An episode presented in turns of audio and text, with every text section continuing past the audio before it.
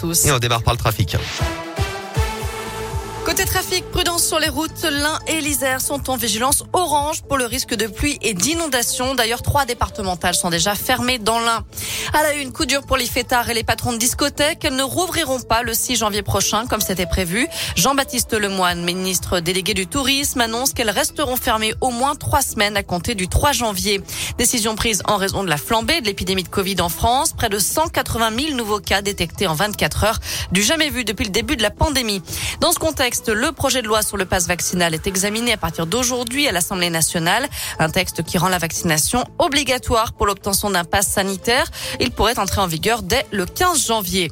Et puis on apprend que Salah Abdeslam, le principal accusé des attentats du 13 novembre 2015, est positif au Covid.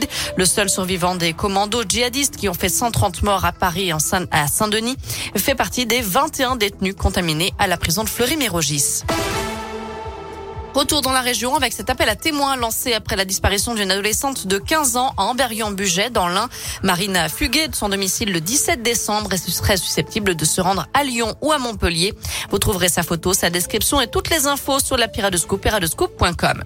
On poursuit notre série rétrospective 2021 sur Radescoop ce matin avec un point sur les grandes affaires judiciaires dans la région. Qu'elles aient fait le buzz ou qu'elles aient eu un retentissement national, elles ont toutes marqué l'année à leur façon, Colin Cotte. Euh, oui, et on démarre le 9 mars avec le procès de l'affaire Morgane Roland dans la Loire. Cette ancienne Miss locale mortellement renversée à vélo en 2019 par un tracteur. Deux ans de prison avec sursis pour le prévenu.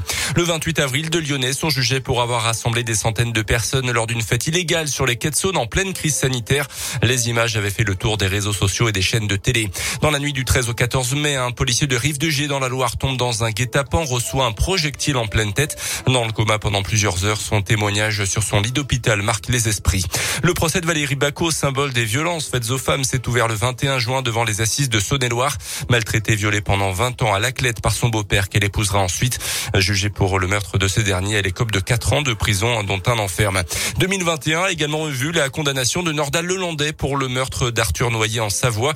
L'ancien militaire sera jugé de nouveau en début d'année pour la mort de la petite Maëlys en 2017 dans le Nord-Isère. Merci Colin. On n'oublie pas non plus l'incarcération le 17 novembre de Bernard Prénat, l'ancien prêtre condamné pour avoir abusé de jeunes scouts dans les années 80 dans la région. Enfin en sport, Hélène Thompson, Hera et Novak Djokovic élus champions des champions du monde 2021 par l'équipe. Un titre de plus pour la sprinteuse jamaïcaine, triple championne olympique à Tokyo et le joueur tennis qui a remporté cette année l'Open d'Australie, Roland Garros et Wimbledon. Il est passé très près d'un record historique en s'inclinant finalement en finale de l'US Open. Voilà pour l'essentiel de l'actu. Très bonne journée à tous.